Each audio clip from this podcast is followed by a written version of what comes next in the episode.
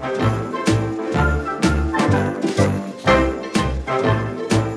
Welcome back to the One Minute Sex Tip. Before we get started, I have a disclaimer. If you hear any heavy breathing, it is not me or my husband. it's my dog. I took her out to play and she's so excited and she wants to be right next to me, and so she's breathing very heavy. Tonight's orgasm is the breath orgasm. Sex is often pigeonholed into a physical act involving the genitals, but the truth is, and the reality is, that the hottest sex happens between our ears and is often enhanced by how we use our breath and our lungs. That is sexy. Your breath impacts your interpretation of the sensations and helps you put your mind into a state of experiencing pleasure. Oh my goodness. Which is to say, you can in fact breathe your way to a climax, also dismissing the intuitive or negative thoughts that you might have that might distract you from pleasure. The mind is very powerful. How can you breathe your way to an orgasm? Well, first, I would suggest finding a quiet place where it's comfortable and you can lay down on your back. Now place your hands on your belly, breathe in deeply through your nose such that you feel your hands rise and fall, and exhale through an open mouth. Now slowly begin a mental scan of your body from head to toe, actively relaxing each body part as you go. And though each of our bodies are so unique, many people report that deep, slow breathing intensifies their orgasms. That is really sexy. Well, it's Friday night and I need to get ready for my date. So, the tip tonight is I'd encourage you to experience a breath orgasm. Just give it a try. Until tomorrow, I want to wish you a wonderful night. Be sexy and have fun. And I'd like to encourage you to rate the podcast because it helps people like you find the show faster. Thank you so much.